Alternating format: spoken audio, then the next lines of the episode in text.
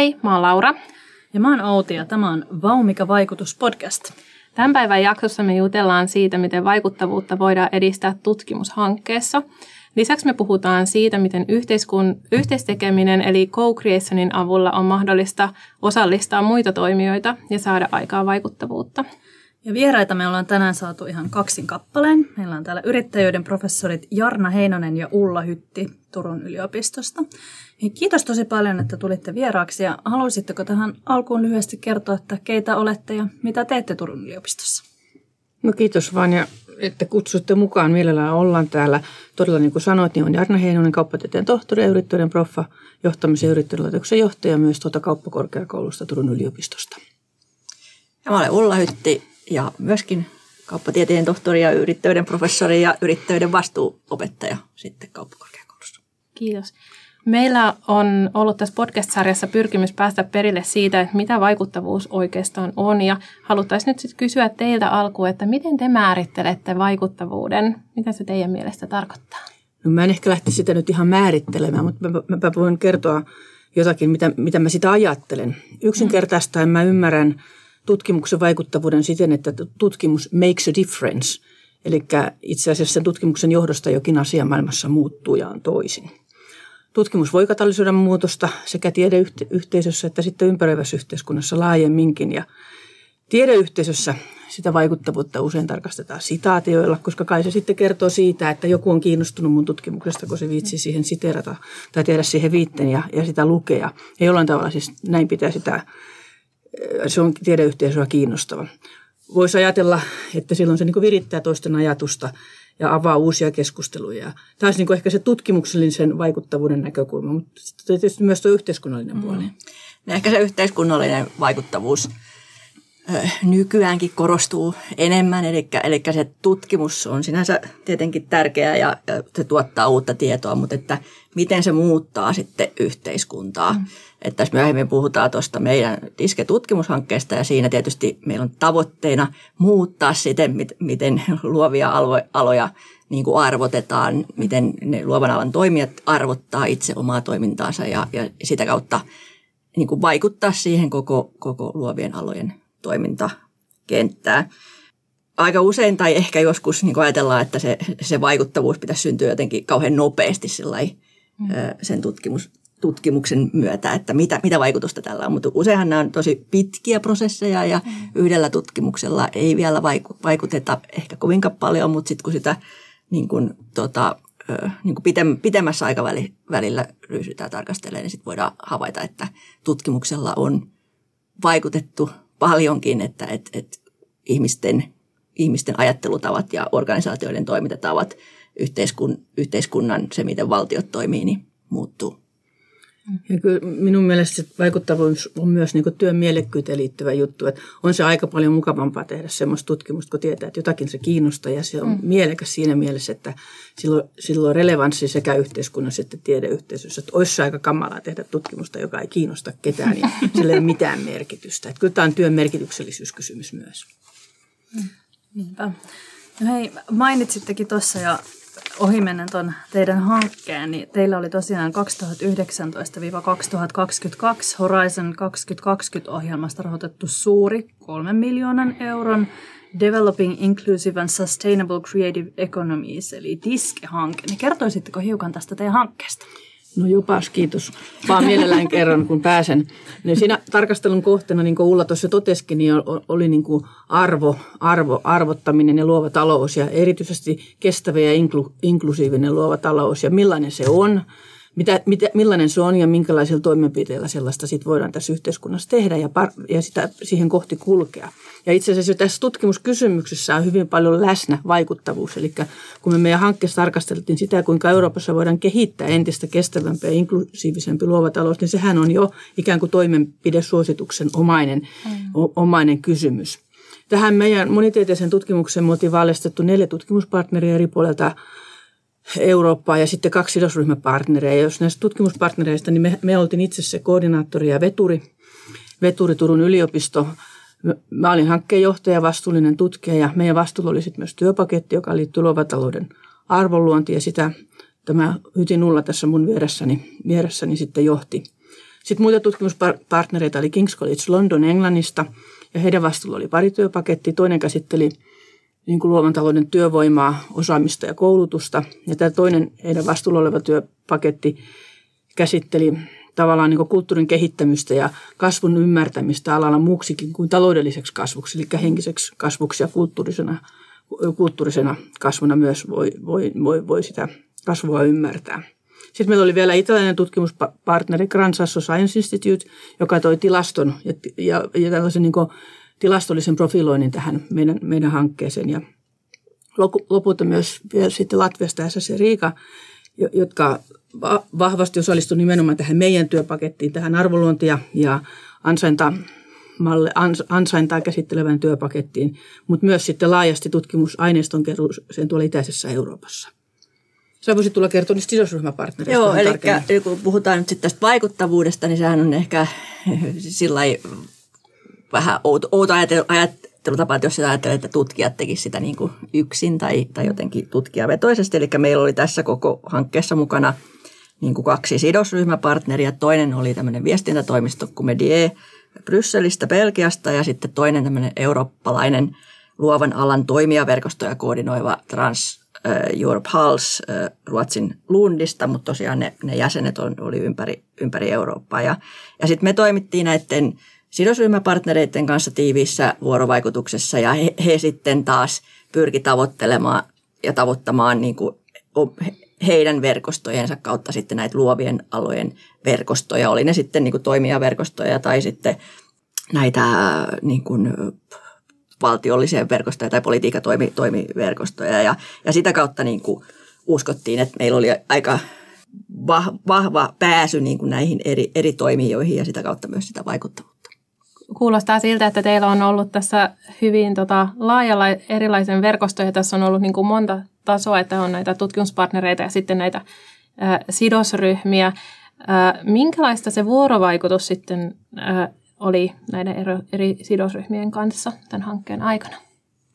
No itse asiassa kun sitä hanketta lähdettiin suunnittelemaan, niin jo siinä vaiheessa niin kuin se tämä yhteistyö sidosryhmien kanssa oli, oli niin kuin keskeisessä roolissa. Että me ei yritetty sitä yksin, esimerkiksi sitä, ihan jos konkreettisesti sanotaan, että ei yksin yritetty pykätä sitä, sitä suunnitelmaa, vaan otettiin nämä kaikki tutkimuspartnerit, mutta myöskin nämä sidosryhmäpartnerit mm. sitten tekemään sitä, sitä suunnitelmaa.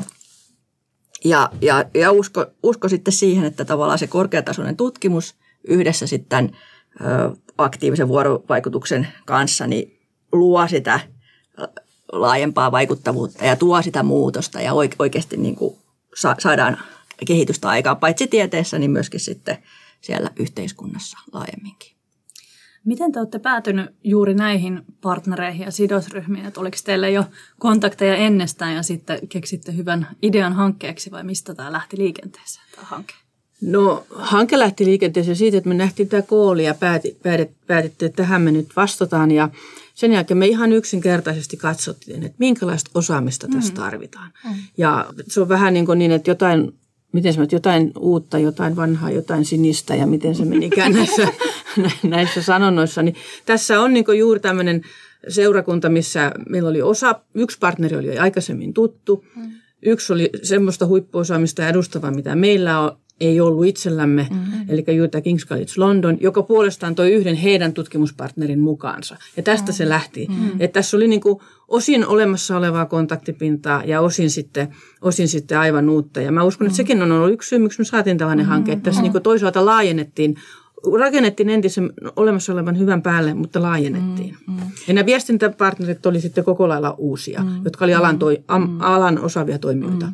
Eli näiden tutkimuspartnereiden haussa niin Google Scholar oli kovassa käytössä. siis oikeasti, koska me tunnistettiin se heti, itse asiassa tutkimuspalvelut auttoi meitä siinä, mm. niin kuin, että he niin kuin tavallaan äh, niin kuin, analysoi sen koolin, että tämmöistä osaamista, tämmöistä osaamista, tämmöistä osaamista. Sitten me tajuttiin aika nopeasti, että, että me ei niin kuin, itse tähän pystytä vastaamaan meidän verkost, olemassa olevien verkostojen kautta, vaan meidän pitää lähteä nyt niin kuin kalastamaan tuolta mereltä muita. Ja, ja, ja tavallaan sit niin kuin, että kuka tekee tähän liittyvää tutkimusta ja sieltä sitten pungattiin näitä ja otettiin yhteyttä sitten ja kysyttiin, että onko kiinnostusta ja siltä pohjalta lähdettiin. Oliko näiden partnerien mukaan saaminen helppoa? Meillä ensimmäinen yhteydenotto oli vähän niin kuin huti, ja sekin oli aika niin kuin yksinkertainen selitys. Meillä ei yksinkertaisesti niin kuin kemiat synkannut. Me mm-hmm. todettiin heti Ullan kanssa, kun me oltiin yhteydessä, että näiden ihmisten kanssa me ei haluta tehdä yhteistyötä.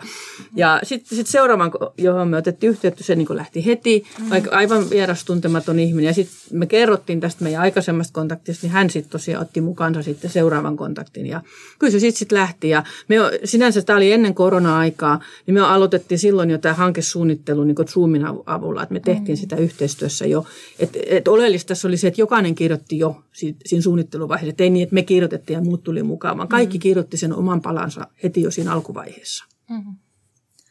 No, tämä ehkä vähän liittyykin tämä mun seuraava kysymys juuri tähän, mistä aloititkin, eli teidän hankkeessa keskeistä oli tämä yhteistekeminen, eli co-creation, niin miten se sitten käytännössä näkyy? Ilmeisesti jo hakuvaiheessa. No kyllä, joo, just katselimme tänne tullessamme mm. sitä meidän tutkimussuunnitelmaa, niin siellä oli jo ihan alkuvaiheessa kuvattu tämmöinen niin DISC Co-Creation Approach. Ja se lähti siitä alusta, että jo ihan alusta sidosryhmät sitoutetaan siihen mukaan mukaan, että he jo osaltaan pääsee vaikuttamaan siihen, mitä tutkitaan ja kuinka. Ja me puhuttiin siinä sellaisesta kuin co-design, mm. tutkimuksen co-design. Ja, ja käytännössä tarkoitti sitä, että me alistettiin meidän tutkimusasetelma myös sidosryhmien tarkasteltavaksi ennen kuin me mentiin varsinaiseen kenttätyöhön. No sitten taas toisaalta me ajateltiin myös, että ne sidosryhmät edustajat, niin ne on mukana siinä meidän tutkimuksessa, eli he toimivat myös haastateltavina ja eri tahoina, joita me konsultoidaan sen tutkimusprojektin aikana. Ja tästä me käytettiin siinä hienosti meidän kuvassa tällaista nimeä kuin tutkimuksen co-production. Mm. Ja sitten lopulta ne sidosryhmät oli jo, alku, jo suunnitteluvaiheessakin vahvasti ajateltu olevan vahvasti kiinni myös tutkimustuloksia viestittäessä ja levitettäessä eteenpäin. Ja tämä oli sitten niin tätä, mitä me kutsuttiin siinä impact collaborationiksi. Mm. Ja oleellista oli, että, että, että me testattiin heidän kanssaan, niin kuin me tehtiinkin, alustavia toimenpideehdotuksia ja suosituksia suosituksia ennen kuin me todella laadittiin niitä viimeisiä raportteja, jossa me ne komissiolle sitten ne meidän suosituksemme kirjoitettiin. Ja näin niin kuin, tavallaan sidosryhmät oli aidosti myös väli, vaikuttamassa siihen, minkälaisia pääviestejä ja suosituksia me sitten meidän tutkimuksen pohjalta annetaan. Mm. Eli ehkä semmoinen pää, pääasia, joka varmasti oli niin kuin vaikuttamassa siihen, että tämä rahoitus saatiin, oli se, että, että yhteistekeminen, niin se ei ole mikään semmoinen irrallinen kikkana, mm tai jotenkin irti siitä, vaan se oli niin kuin alusta asti niin kuin koko ajan läsnä siinä, siinä niin kuin teke, tekemisessä. Että tota, et uskotaan, että et, et sitä kautta sitten niin kuin saadaan sitä muutosta aikaan, saadaan sitä vaikuttavuutta aikaan ja, ja, ja tota, sitä parempaa, kestävämpää kasvua Euroopassa. No onko tällainen yhteistekeminen niin kuin yleistä eri, erityisesti EU-hankkeissa tai sitten yleisestikin? No ainakin kun jonkin verran pitkä perspektiivi on tähän tutkimustoimintaan, niin on tämä selvästi muuttunut ja lisääntynyt. Ja EU-tasohankkeessa, no meillä nyt on tästä viimeisempänä, tästä viimeisestä horisontista nyt kokemuksia, niin kyllä se siellä oli jo koolin kirjoitettu sisään. Ja kyllä minusta tuntuu, että tämä ei ollut ainoa, vaan kyllä se on hyvin laajasti siellä mukana. Mutta ihan esimerkkinä hyvin pienestäkin hankkeesta, mulla on, meillä on tällä hetkellä yksikössä käynnissä tuonne työ- ja elinkeinoministeriön tämmöinen yrittäjyysstrategian tukeva yritysten perustamisaktiviteetti tutkiva hanke, niin siinäkin jo tuommoisen niin vajaan vuoden mittaisen hankkeen sisällä on niin työpajatyöskentelyä poliittisten päätöksentekijöiden ja yrittäjyyden vaikuttajien kanssa. Että kyllä se on läsnä paitsi EU-tasolla, niin myös Suomen tasolla. Ja mä luulen, että Suomen tasolla on muitakin mm, esimerkkejä. Mm. No varmasti kaikille tai monille tulee mieleen just nämä STN-hankkeet, mm. eli nämä strategisen – tutkimusneuvoston hankkeet, jotka edellyttää sitä vahvaa vuorovaikutusta ja sitä yhteistekemistä. Ja itse asiassa nyt näistä muista hankkeista, niin meillä meil on käynnistymässä Business Finlandille tämmöinen niin kuin korkea koulutettujen osaajien niin kuin, ö, tuota, houkuttelua ja Suomessa niin kuin pitämistä. Niin siinäkin niin kuin tavallaan koko ajan, kun sitä hanketta tai sitä hankesuunnitelmaa sparrattiin, niin, niin tavallaan Business Finlandilta että no, miten nämä siirtyvät sitten käytäntöön nämä mm. teidän tutkimustulokset, miten, miten sitä viedään, miten sitä konkreettisesti tehdään, voitteko konkretisoida. Että tota, kyllä, kyllä mä luulen, että nykypäivänä on vaikeaa tehdä äh, tota, tutkimushanketta, jota joku muu, muu niin kuin rahoittaa, jos ei siinä jotenkin tämä olisi läsnä.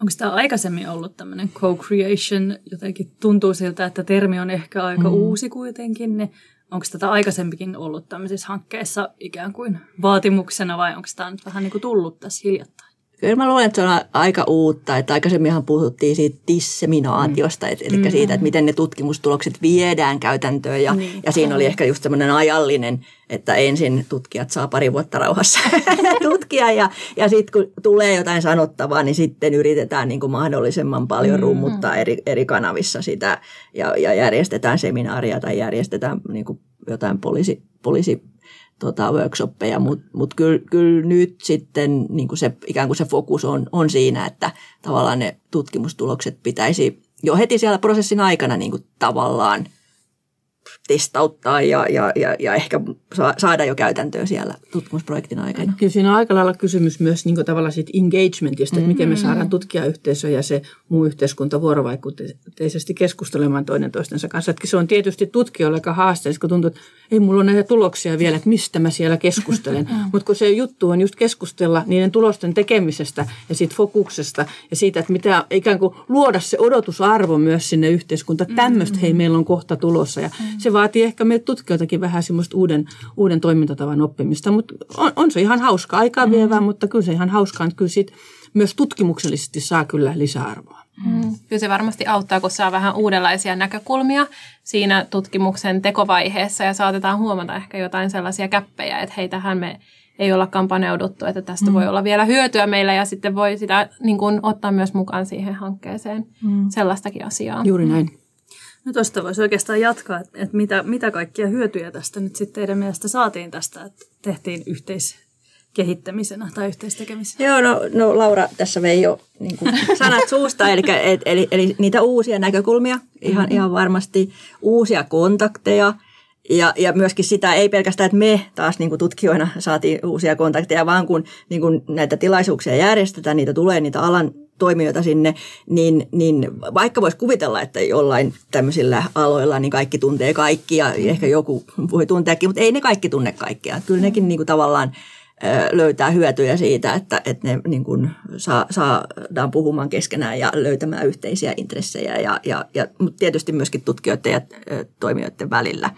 Ja sitten ehkä se, niin kuin, mikä, mikä tavallaan on nyt sitten se ero siihen disseminaatiomalliin, on se, mm. että, että tavallaan tämmöisellä yhteistekemisellä saadaan sitä sitoutumista siihen hankkeeseen mm. niin kuin jo matkan varrella, että ei tarvi niin kuin ostaa niitä tuloksia sitten, kun ne on jo valmiit, vaan että, että on, on mukana siellä vaikuttamassa, niin sitten ehkä on niin kuin helpompi hyväksyä, että, että no, tämmöisiä asioita nyt sitten ehkä tästä, tästä voidaan niin kuin lähteä tekemään. Että et, et kyllä, kyllä se vaikuttaa siihen, että ne tulokset lepi, leviää nopeammin ja tehokkaammin mm. sitten siellä sidosryhmien keskuudessa. Niin, tuntuuko se sitten siltä, että tavallaan se ei jää vain pelkäksi tutkimuspaperiksi jonnekin hyllylle, vaan että se aidosti sit jää jotain muillekin käteen kuin vaan sille tutkijalle itselle? Kyllä näin, ja just, että sit saa sen keskustelun aikaiseksi. Se on mm-hmm. tärkeää. kun mä viittasin aluksi siihen työn mielekkyyteen, niin tämä nyt just on sitä mielekkyyttä, Joo. että huomaa, että mm-hmm. jotakin kiinnostaa ja se vie keskustelua eteenpäin. Ja toivottavasti myös muuttuu toimenpiteeksi, ettei pelkästään lätinäksi. Mm. Tuntuisiko teistä tässä hankkeen aikana, että näiden sidosryhmien oli helppo niin kuin omaksua sitä uutta tietoa vai löytyisikö sieltä myös vastustusta siihen, että ei, että tämä on nyt niin kuin menee, nyt te olette ymmärtänyt väärin ja sitten tuliko semmoista niin kuin myös semmoista sora-ääntä sieltä? No en mä tiedä. Jonkin verran varmaan mm. sitä, että yksilöitä me kaikki ollaan, mm. että tuli sora-ääniäkin, mutta että kyllä mä ehkä sanoisin, että suurin haaste oli se, että sai ihmiset mukaan sinne. Mm. Että sitten se keskustelu oli hyvinkin antoisaa, kun saatiin se porukka, porukka kasaan, että että jälleen taas tutkijalla voi olla sellainen harhaluulo, että tästä me vaan laitetaan kutsu noin ja sitten ne ihmiset tulee sinne ja sitten me aletaan keskustella. Mutta kun ei ne ihmiset välttämättä tuu sinne ja tuleeko sinne ne oikeat ihmiset, mm-hmm. niin se on tosi iso haaste, että, että saadaan sinne ne oikeat ihmiset, kenen kanssa on sitten niinku tarkoituksenmukaista käydä sitä keskustelua. Kyllä ne keskustelut mun, mun mielestä ainakin oli kaikki pääsääntöisesti hedelmällisiä mm-hmm. ja en, en mä kokenut olevani sillä niin kuin missään kohtaa väärällä asialla. Totta kai me tuotiin uusia näkökulmia. Mekin tullaan, niin kuin luo, meidän tutkimusryhmä nimenomaan tuli luovan sektorin ulkopuolelta, mm. yrittäjätutkimuksen taustalla, mm. niin, niin olihan siinä vähän niin kuin sellaista, että sopiiko taiteella ja kulttuurilla tehdä rahaa tyyppistä keskustelua. Siinä mm. sitten käytiin, niin, niin, niin, niin olisi voinut kuvitella, että vastustus olisi voinut tulla suurempaakin. Että kyllä mä koin, että se oli ihan mm. hedelmällistä ja vei asiaa eteenpäin. Mm. Että ehkä just tämä houkuttelu liittyy just tietyllä tavalla, niin kuin vaikka me ollaan tekemässä sitä yhteiskunnallista muutosta, joka vaikuttaa näiden toimijoiden tota, elämään positiivisesti, niin kuitenkin se aikajänne kysymys siinä on, että mm. eihän me pystytä tarjoamaan, että tulet tänne workshoppiin, niin sinun maailmasi muuttuu mm. seuraavana päivänä. Eli, eli kyllä siihen, siihen niin kuin jouduttiin pistämään kaikki, kaikki niin kuin keinot ja kaikki verkot ja veteen ja kaikki, kaikki niin kuin, että, että tosiaan saatiin ne ihmiset niin kuin tulemaan sinne paikalle, vaikka siitä ei ole hyötyä heille juuri tänään, mutta että tavallaan mm. niin kuin, mm. sitten tulevaisuudessa. Mikä oli semmoinen pää motivointikeino, mitä te käytitte? Että tämä on varmaan just monelle haaste saada ne motivoitua sinne. No kyllä me koitettiin niin se meidän tutkimuskysymys kääntää semmoiseen muotoon just, että että tulee hakemaan keinoja, miten sä voit vaikka niin menestyä tällä alalla tai mm. saada tästä itsellesi mm. hyvän elannon. Mm. Jotakin tällaista, mikä puhuttelee sitä yksilöä yksilöä, eikä niin, että haemme tuossa poliittisia keinoja näiden asioiden parantamiseksi, vaan just sitä yksilöä puhuttelevaa juttua. Ja ehkä just kaikkein haasteellisin ryhmä, joka ei liity vain tähän luovan talouden toimijoihin, mm. vaan ylipäätänsä näin, kun me yritystutkimusta on tehty, niin kuinka saada ne ihan ne ruohonjuuritason toimijat mukaan. Että siellä on kyllä niin poliittisia päätöksentekijöitä ja tämmöisiä, niin kuin sanotaan, projektimanagereita ja tämän tyyppisiä verkostomanagereita helposti saadaan mukaan, mutta sitten kun pitäisi saada ihan ne luovan talouden toimijat, ne niin kuin sanotaan yrittäjyystutkimuksen yrittäjät sinne matkaan, niin sitten onkin jo haasteellisempaa, mm. koska se on heille aina päivä ilman laskutusta. Mm. Niin kuin Ulla tuossa aikaisemmin totesi, että mistä saada heidät mukaan, että miten saada mukaan, kun ei, ei tavallaan ole sitä välitöntä hyötyä. Mm. Ja, ja meillä nyt se onnistui kohtuullisen hyvin. Tämä oli haaste meillekin, mutta kohtuullisen hyvin, kun me koitettiin kääntää se kieli, että mitä, mitä, mi, mihin sinä itse voit olla vaikuttavaksi. Ja sitten niin tälle lumipallostrategialle, että kerro kaverillesi ja mm. kerro mm. toiselle. Ja, että jos ei ensimmäiseen workshoppiin tai haastatteluun tullut, niin saattoi tulla sitten jo toisen, kun oli toinen kertonut ehkä positiivisia asioita. Että tärkeintä oli saada se ihan niiden alan ruohonjuuritason toimijoiden ääni kuuluviin. Ja mä mm. luulen, että me onnistuttiin siinä ihan mm. kohtuullisen mm. hyvin.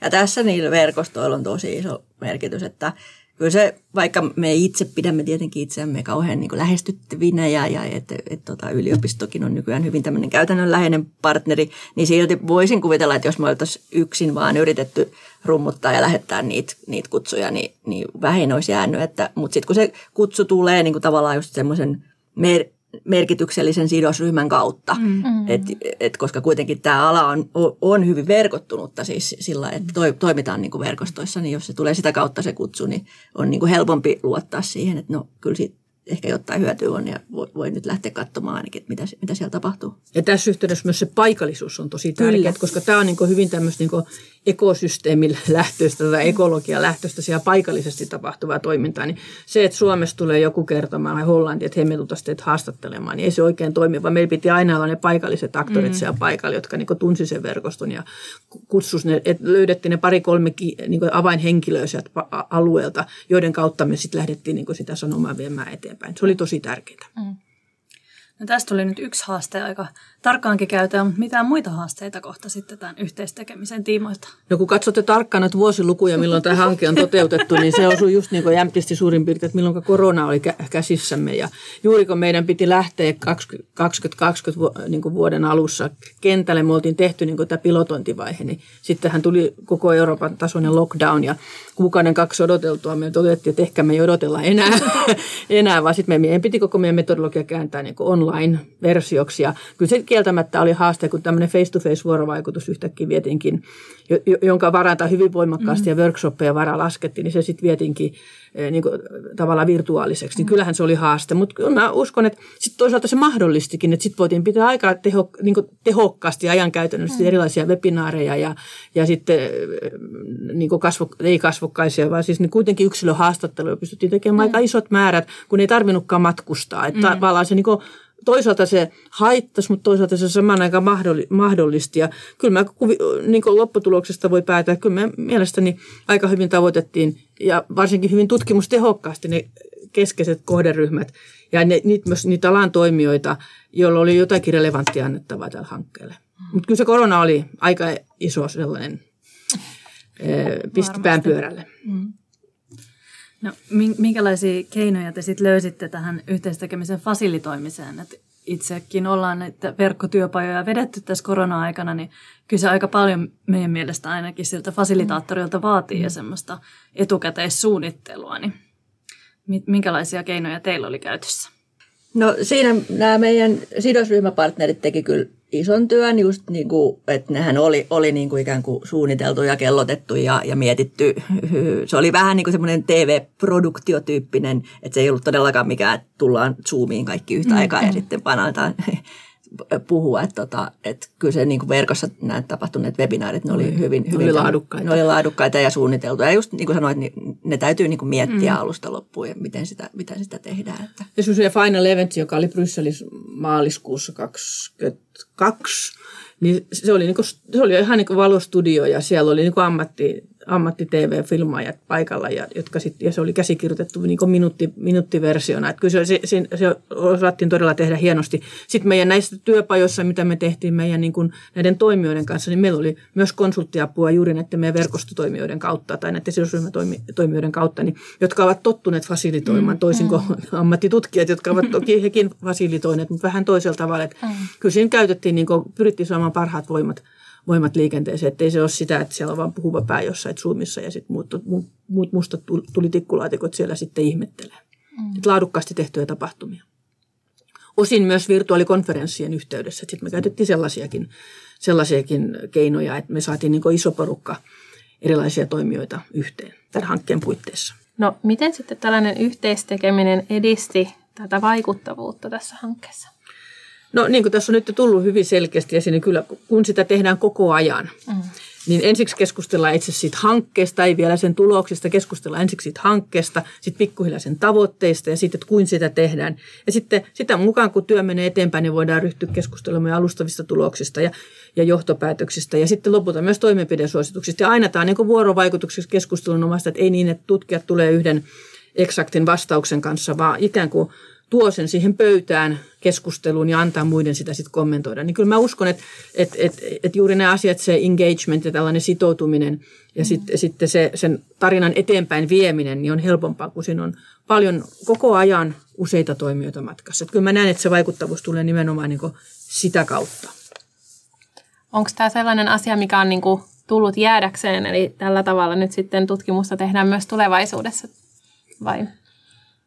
No Joo. olihan tässä aluksi juttu, että pienemmissä ja suuremmissa ainakin näitä elementtejä on. Mm. Ja kyllä, et ei varmaan, jokainen tekee sitä sitten sen hankkeen mm. tavoitteesta käsin vähän erilaisilla menetelmillä ja fokuksilla, mutta kyllä mä, mun on vaikea nähdä, että, että, että kun, kun verovaroin esimerkiksi tutkimusta paljon, paljon rahoitetaan, että se voisi elää omassa tyhjössään ja mm. sitten käydä joskus tupsahtaa vähän kertoilla niitä tuloksista eteenpäin, vaan kyllä se niin nähdään, että sen pitää johtaa muutokseen yhteiskunnassa ja kyllä silloin mä ainakin näen, että tällainen toiminta on, on, on, on siinä selkeästi mukana, jo, jollakin painolla. Mm. mm. Kyllä tämä on niin kuin oikeastaan ajan hengen mukaista niin kuin tehdä tällä tavalla.